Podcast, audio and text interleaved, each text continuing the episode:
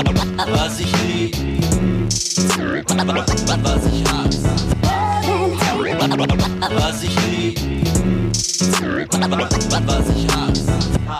Moin und herzlich willkommen zu einer neuen Folge von Backspin Love and Hate, dem Podcast eures Vertrauens, eures guten und schlechten Hip-Hop-Gewissens. Der Podcast, der dafür sorgt, dass, wenn es da draußen darum geht, real zu sein, quasi eure Visitenkarte ist, um immer auf der richtigen Seite zu stehen. Das machen die Protagonisten in dieser Runde ja auch, die immer mit dabei sind. Mein Name ist Nico Backspin. Ich freue mich sehr, hier zu sein und freue mich viel, viel mehr auf dieses Team. Emma, wie geht's Hallo. dir? Können, können, wir, können, wir, Äh. können wir kurz Leipzig, Leipzig Talk machen? Brennt die Stadt Ja. noch? Ist alles vorbei? Nee, es ist alles abgelöscht tatsächlich. Es ist wieder, wieder Ruhe in der Stadt eingekehrt, aber es, ich habe hier im Osten nicht viel von den Krawallen im Süden mitbekommen. Ähm, Äh, aber ja, immer wieder schön, äh, Leipzig meine Nachrichten zu hören. Ne? Ja. Und herzlichen Glückwunsch zum ähm, DFB-Pokalsieg an der Stelle übrigens noch ganz kurz. Ähm, Base hat's Danke. auch geschafft. Base hat's auch geschafft. Er muss keine Container schubsen heute scheinbar. Schön, dass du da bist. Ja, ich muss ein bisschen später los. Ja, moin, moin ihr, moin da draußen, moin alle zusammen. Ja, äh, ich bin entspannt. Und äh, mein lieber Zwölffinger da an den Zwölfzehnern. Das technische Genie, das ist ja der Grund dafür, warum wir mittlerweile festgestellt haben, wenn du nicht dabei bist, müssen wir aber Sendungen ausfallen lassen, weil es geht nicht. Oh, also, ich bin scheißegal, aber wenn du weg bist, das geht nicht. Da merkt man mal so, ne? Die Leute hinter den Kulissen sind wirklich die wichtigen. Ja, man darf es nicht unterschätzen. Wer aber fast noch wichtiger ist als wir alle, sind Gäste. Wer hat ihn eigentlich eingeladen und wer stellt ihn vor? Er hat sich selbst eingeladen. Nicht, nee, also ich glaube, Nico, du hattest die Idee, ihn einzuladen. Ja, leider hat es ja mit Ono nicht, nicht geklappt von äh, Walking Large. Dafür aber stellvertretend heute aus München am Start Len Beam. What? Ja, hallo und äh, ganz liebe Grüße im Übrigen von Ono. Der ist leider gesundheitlich ein bisschen angeschlagen, aber lässt liebe Grüße ausrichten und äh, vielleicht vertrete ich ihn ja würdig. Was hat er denn? Ähm, ja, so Sommerkrippe. Sehr gut, wie sich, wie sich das Ja, immer so die, gehört. die ne? klassische. Wenn es schön wird, dann haut's einen um. Ja, also absoluter Quatsch. So wie dieses Format, äh, das wir natürlich diese Woche auch wieder haben. Und äh, da wir ja hier quasi einen Gast haben, dem wir den Raum geben möchten, sich vorzustellen, übergebe ich an die Redaktion in diesem Hause. Ähm, Base, du hast auch sicherlich einen massiven Fragenkatalog vorbereitet, der investigativ, kritisch jetzt alles durchleuchtet. Erstmal möchte ich sagen, moin äh, Len Beam, das ist schön, dass du da bist und äh, ein würdiger Ersatz. Nee, du bist einfach ein anderer Gast. Ja, wäre schön, euch beide hier gehabt zu haben, ohne und, und dich. Jetzt bist du hier. Umso mehr können wir nicht übers Rappen quatschen, sondern allgemein vielleicht über Musikproduktion und das, was du im Hintergrund treibst. Dan hat es ja vorhin gesagt, die Menschen im Hintergrund sind die wichtigen. Und da haben wir ja quasi einen äh, mit dir hier jetzt am, am Start, der ja quasi verantwortlich ist für viele Beats von Rappern und anderen Gestalten am Mikrofon. Ähm, die nicht so im Rampenlicht dann immer stehen und umso schöner dann auch mal dann diese Sichtweisen auch mal so ein bisschen äh, ja, zu beleuchten hier bei uns. Ja, äh, erstmal vielen Dank. Ich muss auch gestehen, äh, nicht im Rampenlicht stehen finde ich eigentlich auch ganz angenehm tatsächlich. Also irgendwie, wenn ich ein bisschen narzisstischer veranlagt wäre, äh, dann würde ich vorn an der Bühnenkante stehen, aber ich fühle mich äh, ganz wohl hinter Plattenspielern und äh, im Studio. Und äh, ich mache ja auch noch Regie für einige hab unter anderem für Basil und Ramo oder Blumentopf Musikvideos gedreht und eigentlich finde ich es immer ganz schön hinter den Kulissen. Ja, Nico wollte was sagen, glaube ich. Ja, ich, ich könnte die ganze Zeit was fragen, aber ich halte mich ja immer gerne bei sowas zurück erstmal, deswegen seid ihr dran. Ja, du kommst aus München, ähm, bist Musikproducer. Wie siehst du dich eigentlich, so Musikproducer, äh, siehst du dich als klassischen Beatmaker oder magst du diese Bezeichnung eigentlich gar nicht? Ich kenne viele Leute, die sagen, ich bin, ich bin schon ein bisschen mehr als nur ein bisschen auf der MPC rumklopfen Typ, äh, weil ich nehme das schon sehr ernst, mache das ja auch beruflich, ähm, aber trotzdem ist es fast wie so ein Slangword oder man benutzt es einfach in der Szene oder mit den Leuten. Ja, ich bin Beatbauer, Beatmaker, hat so einen kleinen negativen Touch für viele Leute, habe ich inzwischen mal mitgekriegt. Echt? Ach, äh, warum? Das ist einfach, weil, weil diese Wertstellung da so ein bisschen mit verloren geht. Weil so, das so, man kann zwar, hat man gutes, Gef- ein gutes Gespür, so Beats zu bauen, und da hört es dann aber auch aus äh, oder auf. So, ne? Vielleicht sogar, weil ja, es, es waren jetzt vereinzelt paar Leute, wo man dann auch merkt, die Mhm. waren vielleicht auf irgendwelchen Hochschulen musikalisch oder auf der SAE oder so und dann ähm, wollten sie auch schon, ähm, das hatten wir hier bei Love and Hate noch nicht, aber so in privaten Gesprächen hatte ich das eben schon mal so rausgekitzelt, äh, weil die das Produkt eben von vorne bis hin durchproduzieren, am Ende auch mit Mix und Mastering und nicht einfach nur ein Beat bauen für jemanden und schicken dann die Spuren wegzumischen.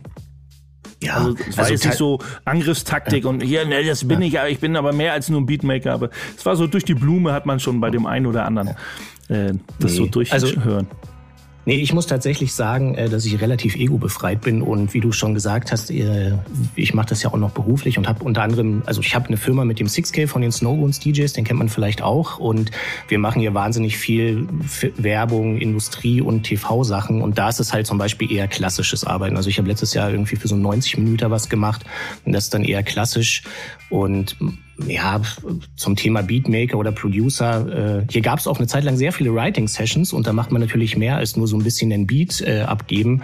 Aber am Ende des Tages, ich mag es irgendwie kreativ zu sein und ey, was da jetzt irgendwie für ein Label dahinter steckt, also nicht im Sinne von Plattenfirma, sondern im Sinne von, wie man das Kind jetzt nennt, ist mir eigentlich, also bin da relativ ja, ego-befreit. es also, ist mir, mir persönlich auch, ich und, ich und Dan, wir sind ja. Ja. auch zwar Beatmaker und letzten Endes, ja. Ja. solange man irgendwie hinter seiner Musik steht und das, was man tut, irgendwie. Ihr kommt ja auch, oder du kommst ja auch aus der klassischen äh, Hip-Hop-Szene. Aber Bass, mach mir das nicht kaputt hier mit meinem Job ist Beatbauer. Mit dem Zitat laufe ich jetzt seit 25, 30 Jahren rum. So, dass du das ist- Beatbauer bist. Nee, das Schieber-Zitat, mein Job ist Beatbauer. Ach so, ja. So, das darf, das darf nicht kaputt gehen. Aber die, die Passion dahinter, Ellen, die, was, was hat dich denn dazu gebracht? Du hast ja so schön betont, du möchtest lieber im Hintergrund stehen, aber im Vordergrund. Wie hat dich denn diese Passion ergriffen, das zu machen? Ähm, das war tatsächlich wahrscheinlich für, für viele von uns äh, 28-Jährigen, die wir alle hier sind, äh, Ja. das, das, das Klassische. Man hat halt irgendwann, ich bin viel geskatet, bin dann relativ viel rumgefahren in Europa wegen Skaten und habe dann irgendwann so die ersten Typen kennengelernt, die Wände und Züge ein bisschen schöner gemacht haben. Da waren dann viele Rapper dabei, das war so im Hildesheimer Raum und die hingen auch damals viel mit den MB 1000 Jungs rum und irgendwie hat sich das dann durchs Rumhängen äh, so ergeben. Also ich bin dann auch nachts an Zügen gestanden und habe festgestellt, dass ich extrem schlecht sehe. Und äh, am nächsten Tag sah es auch dementsprechend beschissen aus. Und irgendwann hat mich das dann so Richtung tatsächlich MPC getrieben. Und ähm, ja, keine Ahnung, dann habe ich damit angefangen und bin ich irgendwann relativ äh, zügig zu Hause ausgezogen und habe eine klassische Ausbildung gemacht und habe aber in der Zeit schon wahnsinnig viel in Studios in München gearbeitet und habe dann gesehen, okay, es gibt ein bisschen mehr als Bumchuck äh, und ja, so bin ich halt irgendwie dazu gekommen und auch dabei geblieben. Also und muss auch gestehen, ich bin extrem happy. Worüber ich allerdings auch extrem happy äh, bin, dass ich eben nicht so dieser klassische Beatmaker sein muss im Sinne von ey, ich verschicke irgendwie 20 Beat-CDs oder habe jeden Tag irgendwie bekiffte äh, Typen auf der Couch und muss irgendwie probieren, für 300 Euro ein Beat zu verkaufen. Also darüber bin ich tatsächlich auch sehr, sehr happy, dass wir, dass wir das, dass sich das so entwickelt hat. Einen richtigen Plan gab es tatsächlich nie. Also der Jonas und ich, also der 6K, sind dadurch zu der Firma gekommen. Der Jonas war von einem Rapper äh, irgendwann als Ersatz-DJ. Das war eigentlich äh, der Expli, also der Morris. Und irgendwann haben wir angefangen und haben halt Musik fürs Fernsehen gemacht. Also so ist das entstanden und immer ohne Plan.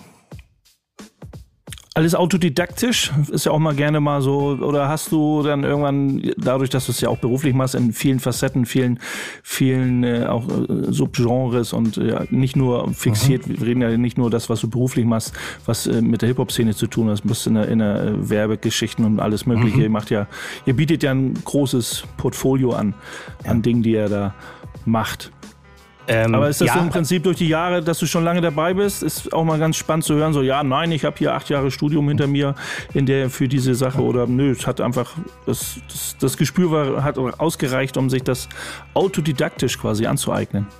Äh, nee, ich habe ja gesagt, dass ich relativ früh zu Hause ausgezogen bin. Da habe ich eher eine klassische Ausbildung gemacht und irgendwie wollte ich da aber raus und habe dann probiert, einen Bachelor of Arts in Recording Arts zu machen ähm, und muss aber gestehen, also das meiste hat man tatsächlich durchs Machen gelernt. Und auch da wieder irgendwie, was ich vorhin gemeint habe, dieses Ego-Befreite. Also wenn ich jetzt irgendwas Klassisches mache, sitzen halt ganz oft Leute da, die halt Partituren schreiben können und so weiter. Und mei, wenn du halt jahrelang mit so Leuten arbeitest, dann schaust dir was ab und äh, lernst halt einfach tatsächlich daraus. Also es ist wahnsinnig viel durch äh, eigentlich auch so ein Hip-Hop-Ding, wenn wir ehrlich sind. Ich meine, keine Ahnung. Heute kannst du dir jetzt mal irgendwelche YouTube-Tutorials anschauen, aber früher hast du ja auch dir irgendwie, hast mit Leuten rumgehangen und dann haben die dir ein bisschen erklärt, wie man taggt und dann irgendwie, wie man eine Dose hält und was welches Cap ist, etc. pp. Und so ging das tatsächlich eigentlich äh, mein Leben lang. Also ist ja auch so, dass es äh, nicht nur die, in dieser Hip-Hop-Szene dieses klassische Each One, Teach One-Ding mhm. gibt, aber wenn man, wenn, wenn from nothing to something man so diese Hip-Hop-Kultur runterbricht, dann hat man ja gar nichts gehabt. Es gab keine Bücher, keine Nachschlagewerke, ja. gar nichts. Und das gab es in allen anderen, das gab es schon jahrzehntelang für die Rockmusik. Als wenn man jetzt bei der Musik bleibt, für die Rockmusik, äh, klassische Musik, gab es das alles schon. Ähm, aber natürlich ja. findet überall, egal was du tust, finde ich es ja immer gut, wenn, wenn dieses, äh, ich lerne von jemand anders, der mir das einfach so zeigt, ohne jetzt auf diese ganz straighten Lehrmittel zurückgreifen zu müssen oder ran, Herangehensweisen. Ähm, ich glaube, das, das, ist halt echt so eine Typfrage wahrscheinlich. Also es gibt bestimmt auch wahnsinnig viele Leute. Also zum Beispiel jemand, mit dem ich wahnsinnig viel äh, Sachen fürs Fernsehen mache, der hat halt so eine komplett klassische Ausbildung. Der ist halt wahnsinnig gut darin, Sachen nachzuspielen und vom Blatt irgendwie runterzuspielen. Aber wenn du dem halt sagst, überleg dir mal eine Melodie, dann hat er halt irgendwie ein Problem. Und ich glaube, man kann das halt nicht so verallgemeinern. Es gibt halt Leute, für die ist das halt eine gute Sache, wenn du denen das irgendwie irgendwie klassisch rein oder klassisch beibringst. Äh, und dann gibt's halt Leute, die können sich halt selbst beibringen. Und äh, ja, oder eine Kombination aus beiden. Also ich glaube, da gibt's gar nicht so ein, so ein richtig oder falsch. Dein Hauptwerkzeug jetzt, wenn du für, als Beatmaker, als Producer, jetzt für, mhm. für Rap-Artists, was benutzt du da in erster Linie? Äh, eigentlich Logic und habe aber ähm, durch den Seppalot, der mich immer, äh, der mir immer Ableton gezeigt hat, irgendwann äh, waren die netten Menschen von Ableton dann so nett und haben mir eine Push und äh, das Programm rübergeschickt. Und auf meinem Laptop läuft tatsächlich Ableton und hier im Studio sind mehrere Arbeitsplätze, da läuft Logic drauf. Und dann wo, halt merkst du, wo merkst du, du hast ja dann dadurch, dass es beruflich, das mache, habe ich ja, mhm. kriege ich ja auch mit. Also im privaten Bereich merkt man ja auch mal so, es gibt diese Retro-Dudes, gerade im Beatmaker viel Analogkram und mhm. viele Software, viele sind auf diesen klassischen Logic Cubase so hängen geblieben und dann kommt natürlich Fruity Loops hat es auf Reason so. Ähm, hast du Hast du so ein Gefühl dafür, da ist jetzt ein neuer Platzhirsch, so mit Ableton oder so am Start? Also wenn wir jetzt schon ein bisschen, das ist schon ein bisschen Nerd-Talk, aber kriegt ja. man ja auch so mit. Ableton hat so viele Vorzüge für viele Leute, wo ich immer vor abschreck. Das ist auch wieder typbedingt natürlich, ne? wie man mit Sachen umgeht ja. und wie die, wie die Haptik und die Herangehensweise ist. So, ne? Aber ja, ich glaube, das war eigentlich schon so ein bisschen die, die Antwort wahrscheinlich. Das ist halt echt so, so typbedingt. Also ich finde zum Beispiel, also dadurch, dass Ableton nur auf meinem Laptop ist, irgendwie, es geht halt voll geil, irgendwie Samples zu choppen weil er dir die schon ins richtige Tempo bringt und so weiter. Aber wenn du halt irgendwie ein bisschen komplexere Sachen magst, äh, bin ich eigentlich schon mit Logic irgendwie ganz happy. Und also viele, ich finde auch viele Audiosachen im Ableton relativ schwierig. Also wenn du aufnimmst irgendwie, dann glaube ich, musst du immer eine neue Spur machen. Da bin ich mir jetzt nicht hundertprozentig sicher.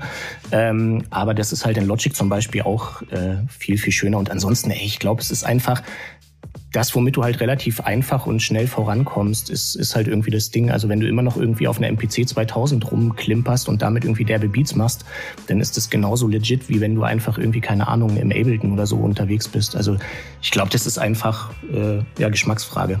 Das Ergebnis am Ende, ne? wenn das ja zufriedenstellt, wen auch immer dann zufriedenstellen soll oder muss, ja. dann ist es egal. Nico, haben wir eigentlich mal, äh, okay, jetzt hebst du gerade den Finger. Nico, haben wir eigentlich mal unsere Gäste, die mit Producing zu tun gehabt haben? Ich habe, glaube ich, nie gefragt, ob äh, die Gäste ein, richtiges also, äh, Musikinstrument spielen. Obwohl ja das Sample Music Festival, was ja bald stattfinden wird, die wollen ja die MPC und alles, was damit zu tun hat, Controller auch äh, gerne als echtes Instrument ansehen oder tun es ja und wollen es auch so durchsetzen. Aber so eine klassische Gitarre oder Keyboard oder so, ich, ich, ich, glaube, ich glaube, du hast die Frage bisher noch nicht gestellt und ehrlicherweise stellt sie sich auch nicht so auf, weil das ja dann, wenn auch ziemlich oft autodidaktisch beigebracht ist, es sei denn, es gibt mal so Verbindungen durch Leute, die klassisch musikalisch lernen. Ich würde euch gerne eine kleine Anekdote erzählen ähm, von einer Reise, die ich gemacht habe. Ich war in Budapest beim European League, Europa League Finale ähm, und habe aber drumherum mit einem sehr guten Freund von mir, Johannes Strate, Frontmann von Revolverheld, quasi so ein bisschen Kulturprogramm drumherum gemacht. Und der ist ja nun mal weit weg von dieser Welt, in der wir hier uns gerade bewegen. Der hat mich aber in seine Welt quasi mitgebracht, unter anderem in ein, das, ähm, eins der ältesten Tonstudios Budapest, in dem äh, Philharmoniker ähm, Filmmusiken einspielen. Das ist halt ein Laden, die haben halt einfach da, sie haben halt schon Dutzend Oscars gewonnen. Für jeden zweiten prämierten Titel in der Gaming-Welt haben die irgendwelche Musik eingespielt oder so. Und das sind genau die Dudes, von denen du gesprochen hast da setze ich mich halt rein in den Raum und dann sind im Zoom-Call irgendwelche Asiaten und das ist ein Spielehersteller und die gucken sich das an und dann sitzen die da, dödeln alle rum, sehen halt aus genauso kaputte Fraggles wie wir und dann macht er so tak, tak, tak, dann geht's los und dann auf einmal hat mich diese klassische, also die Musik hat mich so umgehauen und da habe ich mal wieder ein ganz neues Gefühl von Respekt dafür bekommen, was es bedeutet, also jetzt wirklich, wirklich und das mache ich nicht disrespectful für das hier, aber wirklich so Geige zu spielen und im, im ganzen Kontext und habe mich daran erfreut. In dem Gespräch selber sind wir dann aber auch darauf gekommen, ähm, dass halt das klassische MPC benutzen aus deren Sicht halt auch dazu gehört. Und das ist die Brücke, die wir hierzu haben. Ähm, was wir aber machen müssen ist, denn ich habe ein bisschen ein Problem, Emma hat ein Partywochen hinter sich und die knickt da immer schon so links, links weg. Die, also wir müssen die auf jeden Fall reinholen. Du musst dich jetzt mal vorbereiten, Emma, du suchst jetzt die Themen raus, bitte, damit hier mal ein bisschen mhm. Feuer in die Runde kommt. Len, du musst gleich Rede und Antwort stehen zu allem, was hier gefragt wird. Und äh, um Dan, darf ich mir einen Song wünschen? Äh, äh, sorry, lieber Nico. Okay, dann, dann spiele halt irgendwas von unserem Gast. Wenn was ja, ja in dem dann. Fall äh, darf unser Gast sich was wünschen. Ja, sorry nochmal, Nico. Und äh, der gute Len Beam hat sich etwas aus äh, seiner eigenen äh, Diskografie rausgesucht. Noch gar nicht so alt, glaube ich, der Remix hier. Aber vielleicht mag Len Beam den ja mal selber kurz ankündigen. Vielleicht noch eine kleine Anekdote dazu erzählen. Ähm, ja, und zwar ist das das übrigens äh, zurückgespult zum Thema Narzissmus. Ähm, der Song Len Beam Besten, der auf dem äh, DJ Styleboss Album war, featured Lackmann und war zu dem Remix-Album von Michi die Single. Habe ich mich sehr drüber gefreut und ähm, da habe ich äh, lange hin und her überlegt, was ich mache, aber den Song mag ich einfach sehr, weil Lackmann, derber Typ, Styleboss einfach eine Legende und ich habe mich extrem gefreut, als er damals gefragt hat, ob ich das Ding machen möchte. Deswegen viel Spaß damit. Klingt plausibel. Hören wir jetzt rein und dann geht's gleich weiter. Und dann mit Zunder hier bei Backspin Love and Hate. Was ich lieb, was ich hasse. So, Backspin Love and Hate und jetzt mit ein bisschen Tempo hier. Dann Lernen, schön, dass du da bist, freue mich sehr. Ähm, du wirst heute auf jeden Fall noch das eine oder andere Mal dich zu den Themen äußern, die wir hier dabei haben. Das fordere ich ein, das gehört sich für einen guten Gast bei uns. Aber wer deinen Scheiß hören will, ne, das können wir haben nämlich eben vergessen. Was ist der beste Weg, um alles von dir mitzukriegen? Ich glaube Instagram und Spotify. Also ja. einfach Lenbeam. Halt das, das Klassische. Ansonsten auch gerne mal klingeln, wenn man Langeweile hat. Ja, sehr gut. Ich, ich hätte auch so auf Bandcamp jetzt gehofft oder irgendwie sowas. Oder aber ah, das, nee. das, das, das, wollte ich ja sagen, das verschiebt sich immer so ein bisschen manchmal. Ne? Ja.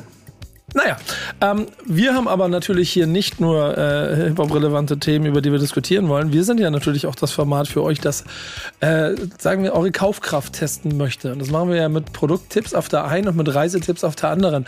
Und äh, äh Emma hat, hat ein schönes Portfolio an einer, nennen wir es ein bisschen größeren Long-Term-Reise vorbereitet, was ihr euch jetzt angucken könnt, wenn ihr wollt. Also nur, wenn ihr wirklich Hip-Hop seid. Ja, genau, weil ich, äh, ich dachte mir, ich war ja am Samstag auf einer Veranstaltung, wo auch so von einem Label kollektiv so ein bisschen eine Mischung von sehr, sehr vielen verschiedenen KünstlerInnen war. Und sowas ähnliches, nur in einem ganz anderen Ausmaß, könnt ihr euch jetzt in Atlantic City anschauen am 17. Juni. Und zwar das 50th Anniversary of Hip Hop Mixtape Live. Ja, und ich würde sagen, das ist ein ordentliches Line-up da. Was hast du denn dabei? Wir haben die Sugar Hill Gang dabei, Melly Mel and Scorpio of the Furious Five. Ganz, ganz, ganz viel. Also wenn ich hier anfangen würde, alles, alles zu nennen, dann sitzen wir morgen noch da. Aber, Aber ähm, ich, ich, ja, ich, ich, ich ja. frage mich gerade, ob, ob Base schon quasi, also ob er ist so ruhig, da guckt der Start genau. aus dem Monitor. Ich weiß nicht, ob er gerade bei skyscanner.de nach günstigen Flügen guckt. Also wahrscheinlich. ähm, naja, guck mal, die Themen, in unserer Love and Hate Gesprächsrunde wird sowieso jetzt in den nächsten Wochen immer wieder vermehrt um die großen Einschläge des 50-jährigen Hip-Hop-Jubiläums gehen. Und das ist die 50 Anniversary of Hip-Hop Mixtape Live in Atlantic City, New Jersey. Ist mit definitiv mit dem Line-Up ein wirklicher Riesenmeteorit da, der da auf die Erde kracht.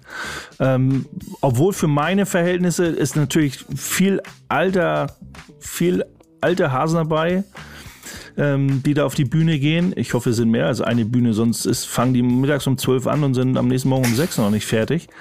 Ähm, mir persönlich schon fast zu großes Line-up aber viele geile Namen, wo man sagt, ey, die hätte ich gerne mal wieder live gesehen, wie Seals Moves, That's a Sonic, ähm, sogar JJ Fatty oder Lords of the Underground, Large Professor. Ähm, da nenne ich jetzt mal ein paar, die da auf, auftauchen. Aber natürlich für hier Europäer jetzt in zwei Wochen ist es soweit, anderthalb, wenn es hier ausgestrahlt wird. Aber trotzdem, ich finde es cool, dass extrem viel passiert jetzt gerade, also in diesem Jahr. Ja, das ist das und das ist das der eine Punkt, den ich da wirklich auch ziemlich wild dran finde. Du hast ja ein paar Namen genannt. Die Anzahl der Künstler, die theoretisch irgendwo auf Bühnen stehen könnten, um 50 Jahre Hip-Hop zu feiern, alleine in den USA, ist ja so lang, dass du, glaube ich, ein Ein-Monat-Festival daraus machen könntest. Len, wir sind jetzt hier quasi spontan in der Planung. Wie sieht's aus? Kannst du in zwei Wochen? Kommst du mit? Ja, äh, 50 Jahre Jugendkultur, da bin ich dabei. Ist schon verrückt, oder? Also jetzt mal ernsthaft, oder? 50 Jahre Hip-Hop, äh, wer hätte das gedacht? Also ich find's unfassbar. Also ich werde natürlich nicht den Weg nach Amerika antreten, aber ich find's schon krass, ehrlich gesagt. 50 Warum nicht, Jahre ist die Frage. Warum nicht? Triggert dich so ein Line-Up nicht, dann doch mal so wild zu werden und zu überlegen, ach krass, ich reise da jetzt hin? Ah, ich muss, ich, ich muss gestehen, ich bin ja äh, eine Generation drüber und äh, daher, also CS Move zum Beispiel extrem gut, aber ich muss zum Beispiel, also Sugar Hill Gang, ohne euch jetzt, also, also gibt's richtige Fans hier drin? Es tut mir total leid. Ich glaube, jetzt habe ich mich gut, wahnsinnig kannst Ja, äh. Emma, Emma ist der größte Fan. Also die, Ja. die, die, die verlässt gleich den Call, sage ich dir. Nee, Also Sugar Hill Gang, wenn ich mal, wenn ich mal eins Ja, sagen ja. darf und da Nee. mal so eine Lanze für die alten Männer brechen darf, die habe ich in Hamburg gesehen vor ein paar Jahren und die haben sowas von abgerissen zusammen mit äh, Melly Mel. Äh, von den äh, Furious Five. Also die haben so ein krasses Programm. Also da können sich wirklich, ich würde sagen, 99% der Rapper oder MCs, die ich jetzt in den letzten zehn Jahren gesehen habe, können sich da eine richtig große Scheibe von abschneiden.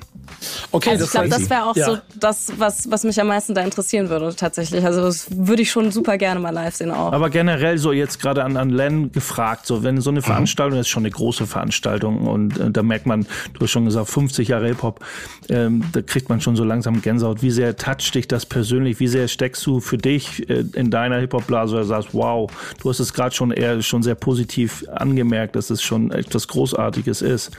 Ähm, aber trotzdem nochmal nachgehakt, wie sehr toucht es dich, weil du so extrem für dich einfach sagen möchtest, ich fühle mich der Hip-Hop-Kultur einfach schon sehr stark verbunden oder nicht. Oder das ist schon, da ist schon viel in Bewegung, wo ich auch das Gefühl habe, da bin ich jemand, eigentlich auch ein Teil der Kultur, wie wir alle auch sind.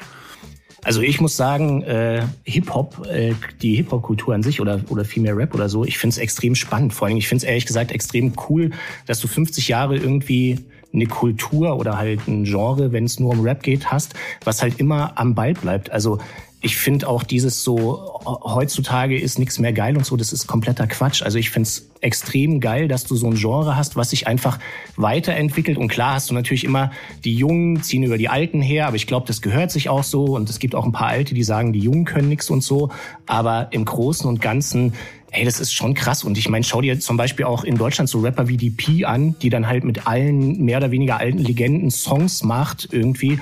Das ist schon krass. Oder ey, Savage, also ich meine, so deutscher Jay-Z, der ist immer noch da, der macht immer noch krasse Songs, der ist einfach ein Live-Monster. Ich finde es total verrückt. Und zum Thema Hip-Hop-Kultur, auch das ist krass. Also ich meine, es werden immer noch extrem gute Züge gemalt, äh, Wände gemacht und so weiter. Und also die anderen Elemente, muss ich gestehen, äh, Breakdancen oder, oder, ey, oder DJen ist ja auch so ein Ding. Ich meine, das ist einfach so in Bewegung und äh, bleibt einfach immer am Start. Also ich, ich finde es extrem spannend und ich finde es eine extrem coole Kultur, in der man sich da rumtreibt.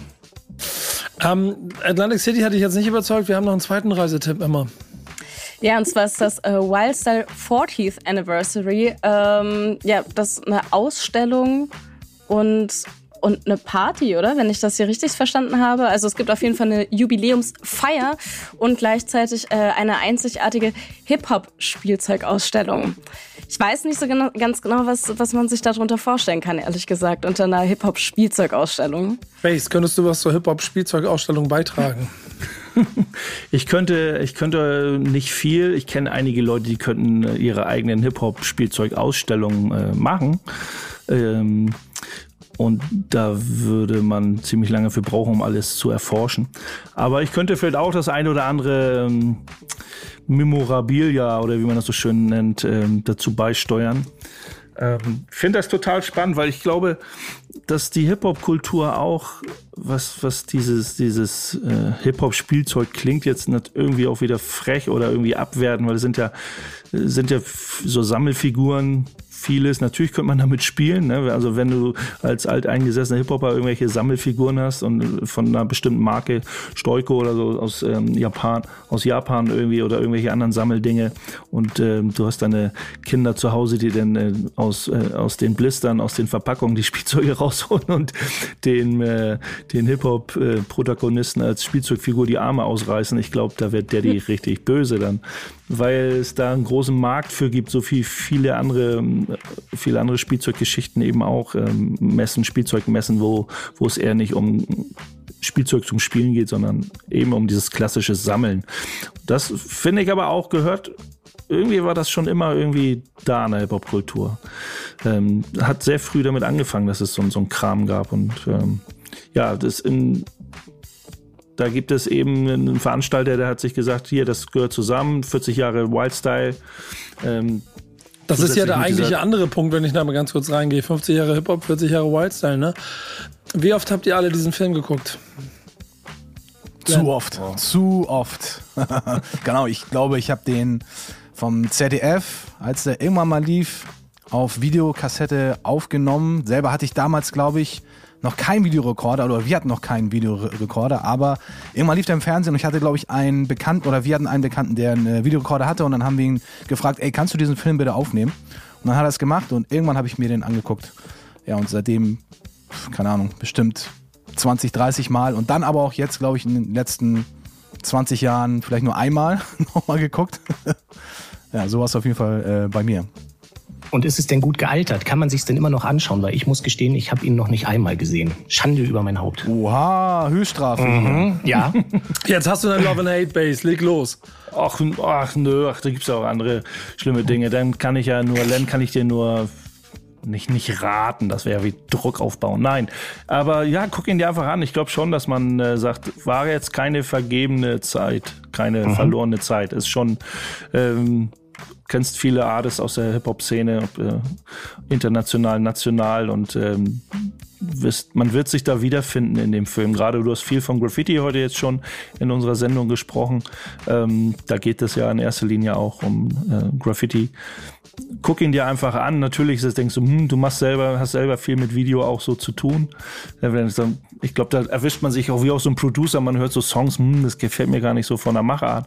Oder man diese alte Filme, Filmemachart oder Doku-Machart. Aber finde auch interessant zu sagen, so, ey, das ist irgendwie cool umgesetzt.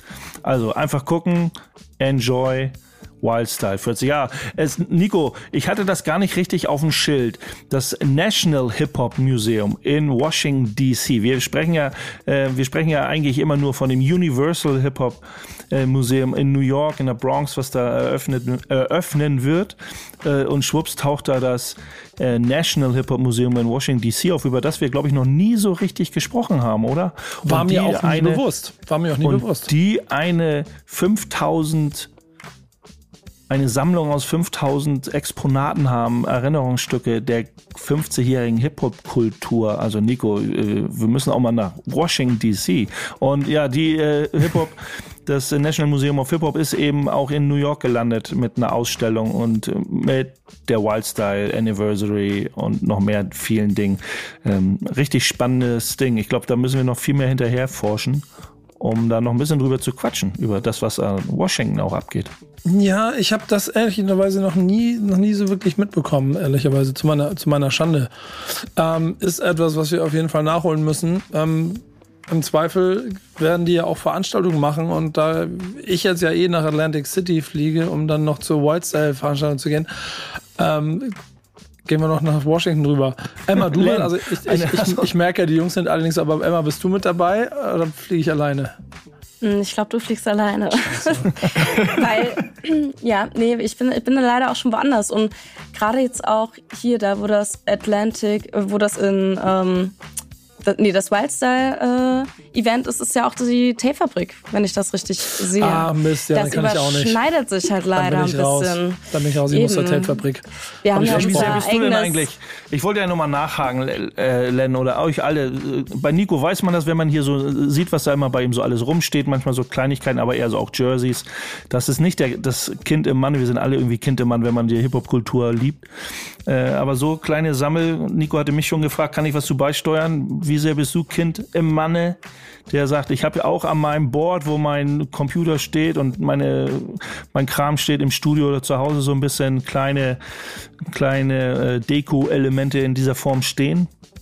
Ey, ich bin ein kompletter Nerd. Also irgendwie jetzt auch gerade zur UNO-Platte ist es so, dass wir uns jedes Mal was überlegen. Also wir haben jetzt gerade einen Song mit Tobi von Fünf Sterne gemacht und da war ich halt auch mega happy, dass ähm, Cinderella Bones äh, aus dem Ruhrpott, äh, die hat quasi uns gezeichnet, hat Sticker gemacht, ist durch Zufall, also jetzt natürlich nicht extra dafür, nach New York und hat die Dinger da aufgeklebt und dann hat man irgendwie daraus das Cover gebastelt. Also ich muss gestehen, ich mag sowas extrem und ich finde auch so, so Nerdzeug ist einfach irgendwie eine extrem coole Sache. Also, ja viele, mei. zum Beispiel der dafür so ein bisschen die letzten Jahre immer bekannt war, war äh, Morlock Dilemma, der ja, Ja, seine kleinen äh. Spielzeugfiguren, also immer so als äh, Deluxe-Edition mit am Start hatte, die extrem schnell, eigentlich sofort ausverkauft waren, die Platte, inklusive den Kram. Ähm, ist natürlich auch mal so ein äh, für jemanden, der dann das Geld auch ein bisschen im Auge haben muss, eine Vinylpressung und alle Kosten im Blick hat und dann äh, irgendwo in Übersee noch so eine Figuren herstellen lässt.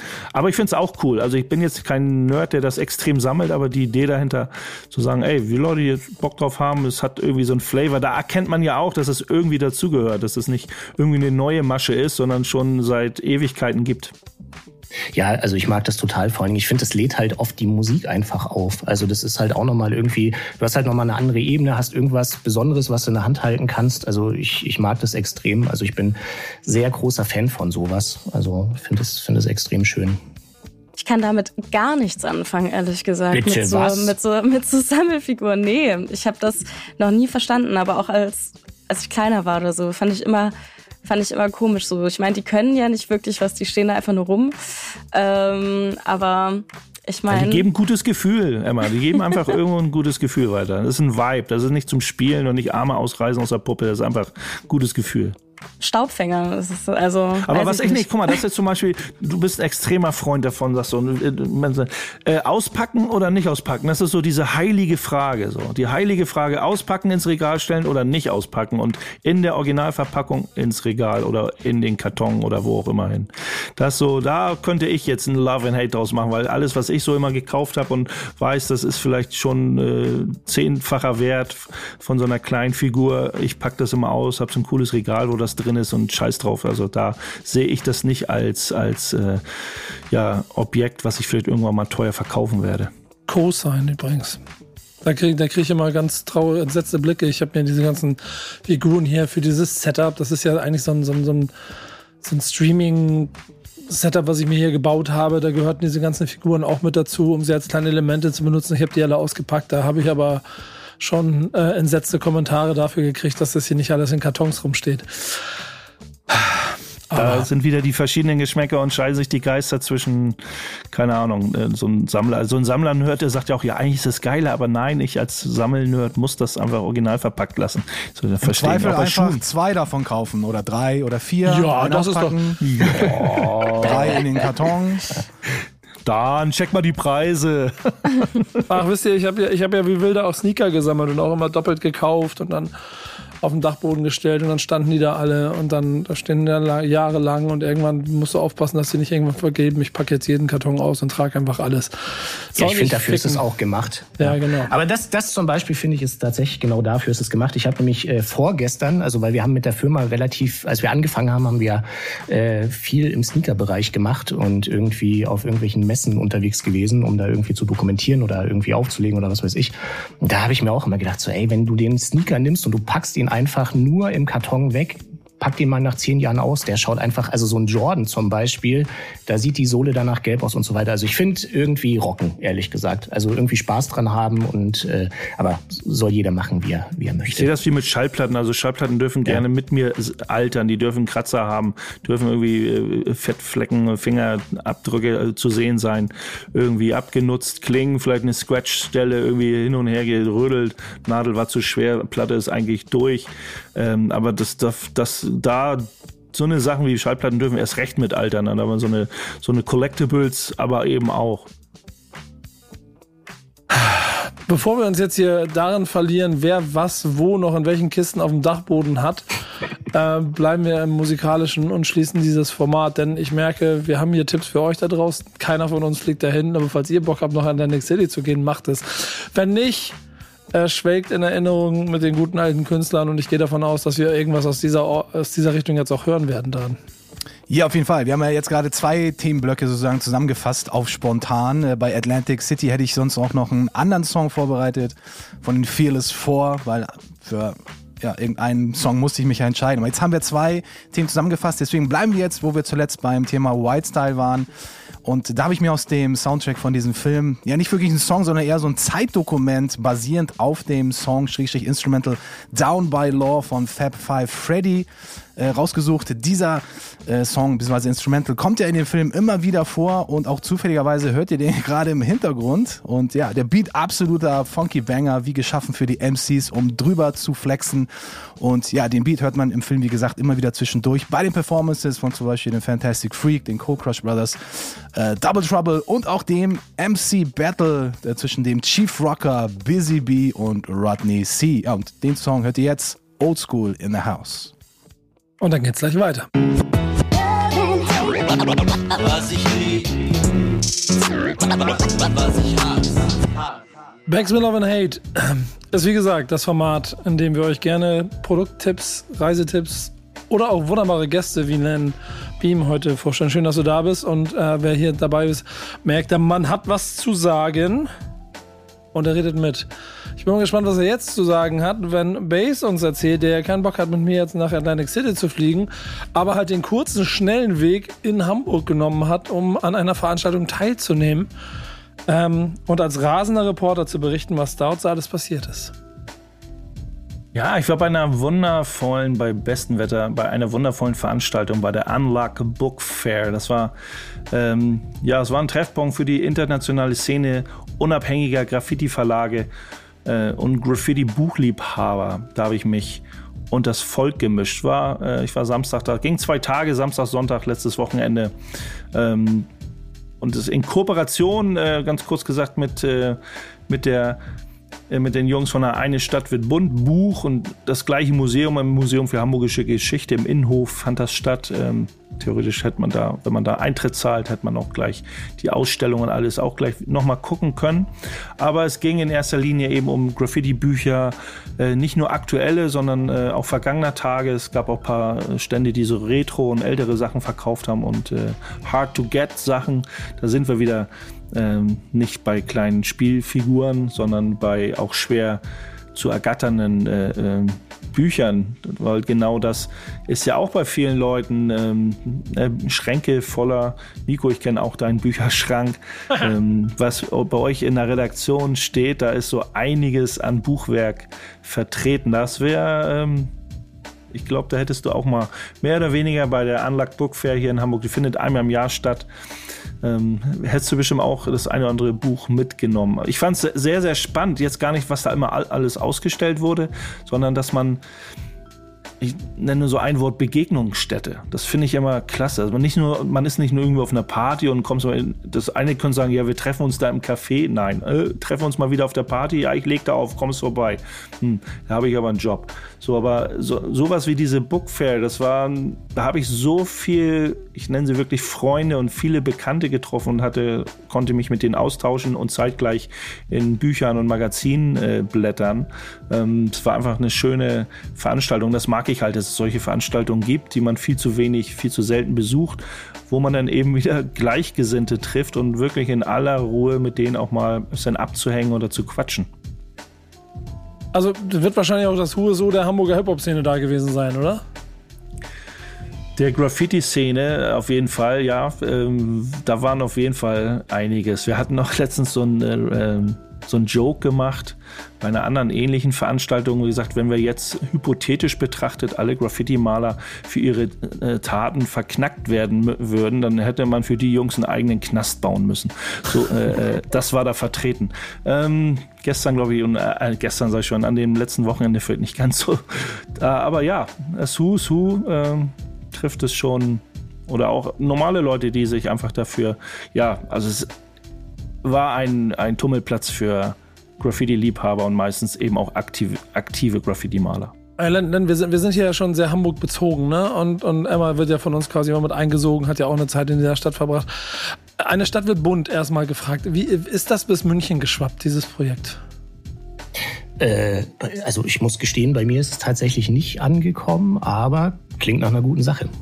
Ja, das ist nämlich total interessant. Es ist ein, ein großartiges Buchprojekt, das quasi die Hip-Hop, die, die Graffiti-Geschichte dieser Stadt von ja. 80 bis 99 ähm, dokumentiert in einer wahnsinnigen Art. Also wirklich mit gefühlt in jedem Keller in Hamburg irgendwelche Fotos rausgesucht und dann daraus eine Essenz in ein Buch gepackt und seitdem drumherum mit unheimlich vielen Aktionen. Und ich habe das Gefühl auch mit einer Art Revitalisierung der älteren Szene, so formuliere ich es mal, innerhalb dieser Stadt, die sich dadurch wieder auch zu solchen Sachen trifft. Ähm, ich bin mir ziemlich sicher, dass diese Veranstaltung auch ähm, in der Vergangenheit funktioniert hätte, aber der Vibe, den, den Bass jetzt aktiv jetzt an diesem Wochenende erlebt hat, der wird dadurch nochmal gefördert gewesen sein. Jetzt frage ich das deshalb, weil jetzt bist du am anderen Ende dieser Stadt, äh, dieses Landes. Ähm, wie, wie, spürst du das bei dir vor Ort, so was so generationsbedingt, ältere Generationen, Szene, Zusammenkünfte, Events, Veranstaltungen angeht? Spürst du da auch sowas wie eine, wie eine Revitalisierung, so nenne ich es mal?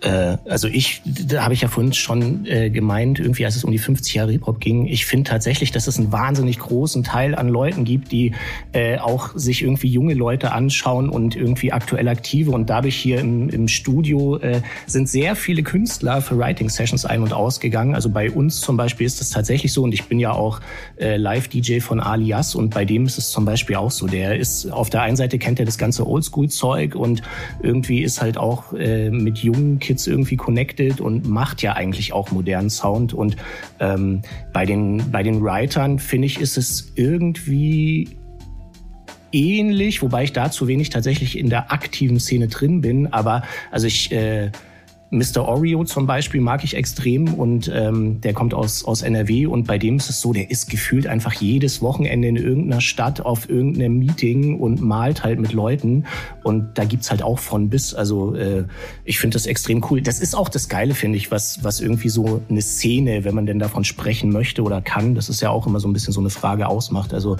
genau diese Begegnungsmomente finde ich halt irgendwie extrem geil. Wie zum Beispiel, also ich meine, ja, ja, Generationen äh, äh, verbinden sich da ja auch und, äh, und ecken auch nicht an. Also beim Graffiti merkt man ja, auch noch mehr. Also das geht, äh, es gibt ja sehr, sehr viele Graffiti-Maler, die, äh, die, wirklich jenseits der 50 noch extrem aktiv sind. So, ne? Also, äh, viel malen. Ich meine ja selber auch noch.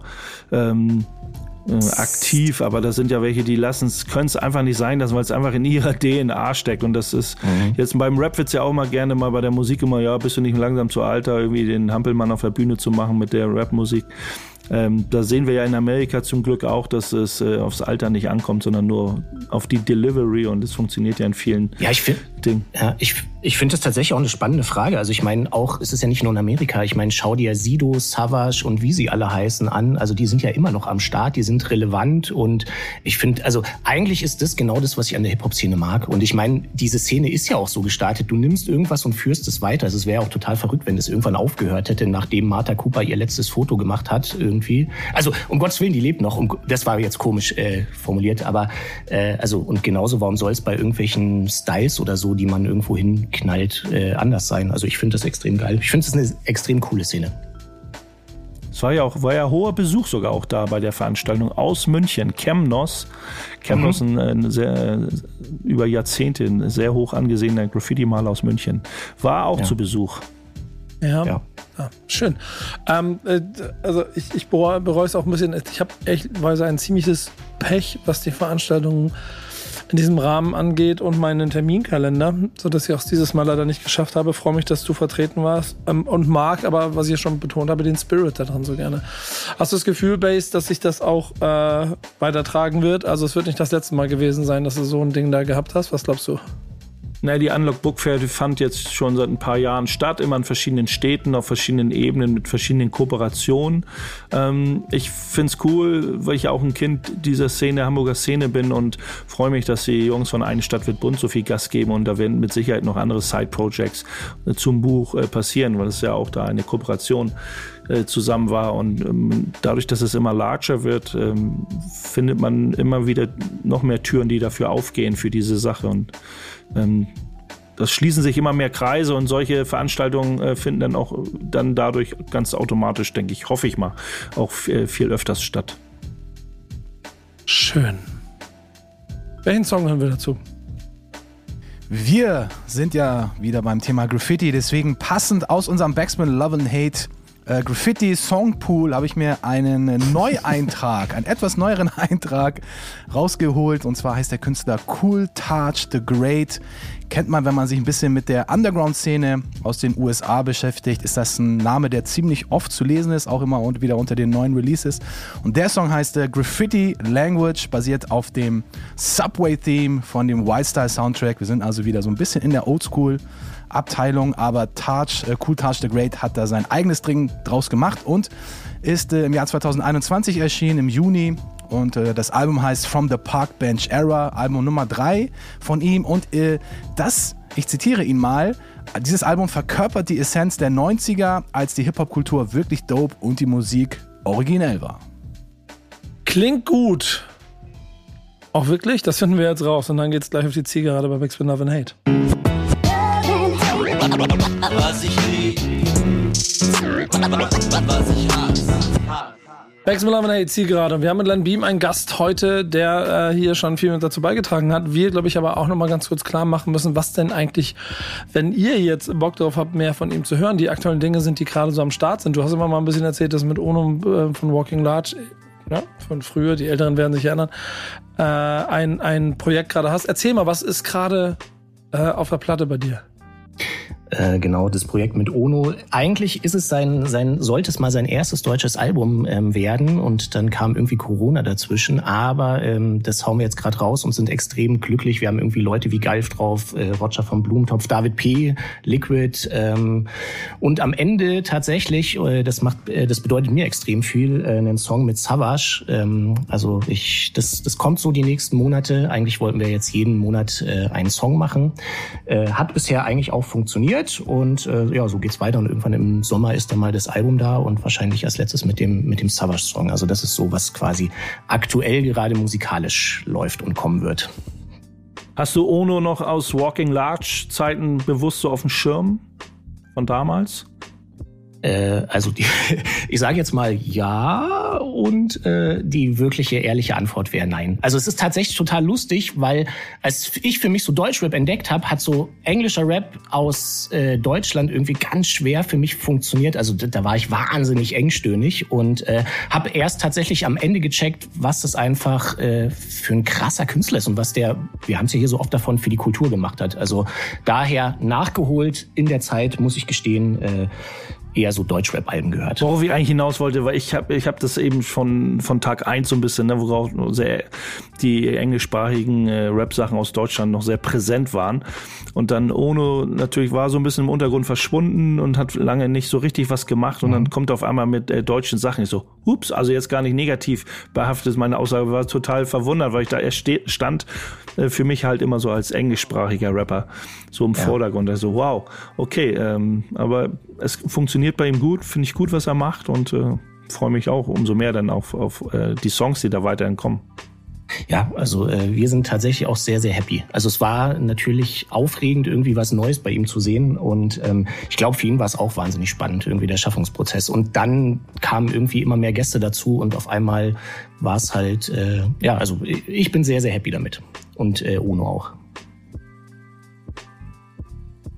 Es war schön, dass du dabei warst. Ich hoffe, du hattest auch Danke. viel Spaß hier. Ähm, ich muss jetzt am Ende dieser Folge meiner Rolle als, ich dann hier, äh, Schiedsrichter quasi äh, folgen und äh, den beiden eine Hausaufgabe geben, die sie mit auf den Weg nehmen sollen für das, was wir in der kommenden Woche machen. Und ich muss ehrlich sagen, es fällt mir schwerer langsam, weil ich, ich weiß nicht mehr ganz genau, was ich aus meinem kleinen Portfolio an Dingen, die ich euch gerne mal zeigen möchte, schon gezeigt habe.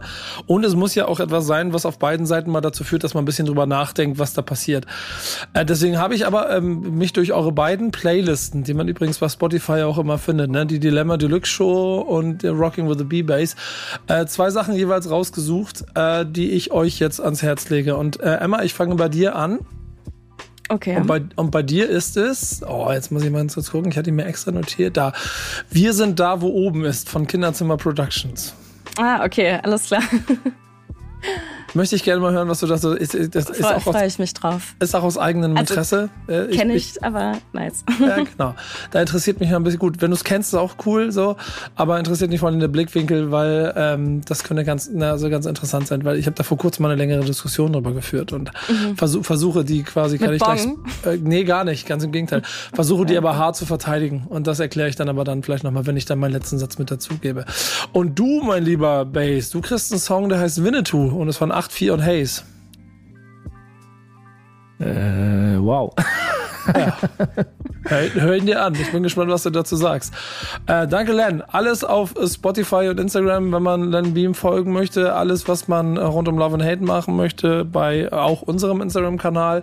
Und dan at backspin.de, emma at backspin.de oder base at backspin.de. Und dann kriegt ihr hier den Kontakt zu diesem Team. Und vergisst nicht den Patreon-Support. Denn dieses Team, dieses Team, ist es wert. Gibt auch immer ein regelmäßiges Treffen. In diesem Sinne, das war äh, Backspin Love and Hate für diese Woche. Wir hören uns in zwei Wochen wieder und ähm, genießt das Wetter, hört die Playlisten und freut euch an all dem, was sonst hier vielleicht in der nächsten Folge besprochen wird. Denn die Themenvielfalt, das, was ich noch im Dokument gesehen habe, wird die nächsten Male wieder sehr spannend. Deswegen macht's gut bis dahin. Danke. Tschüss. Ciao. Tschüss. Peace. Was ich lieb, was ich hasse. Was ich lieb,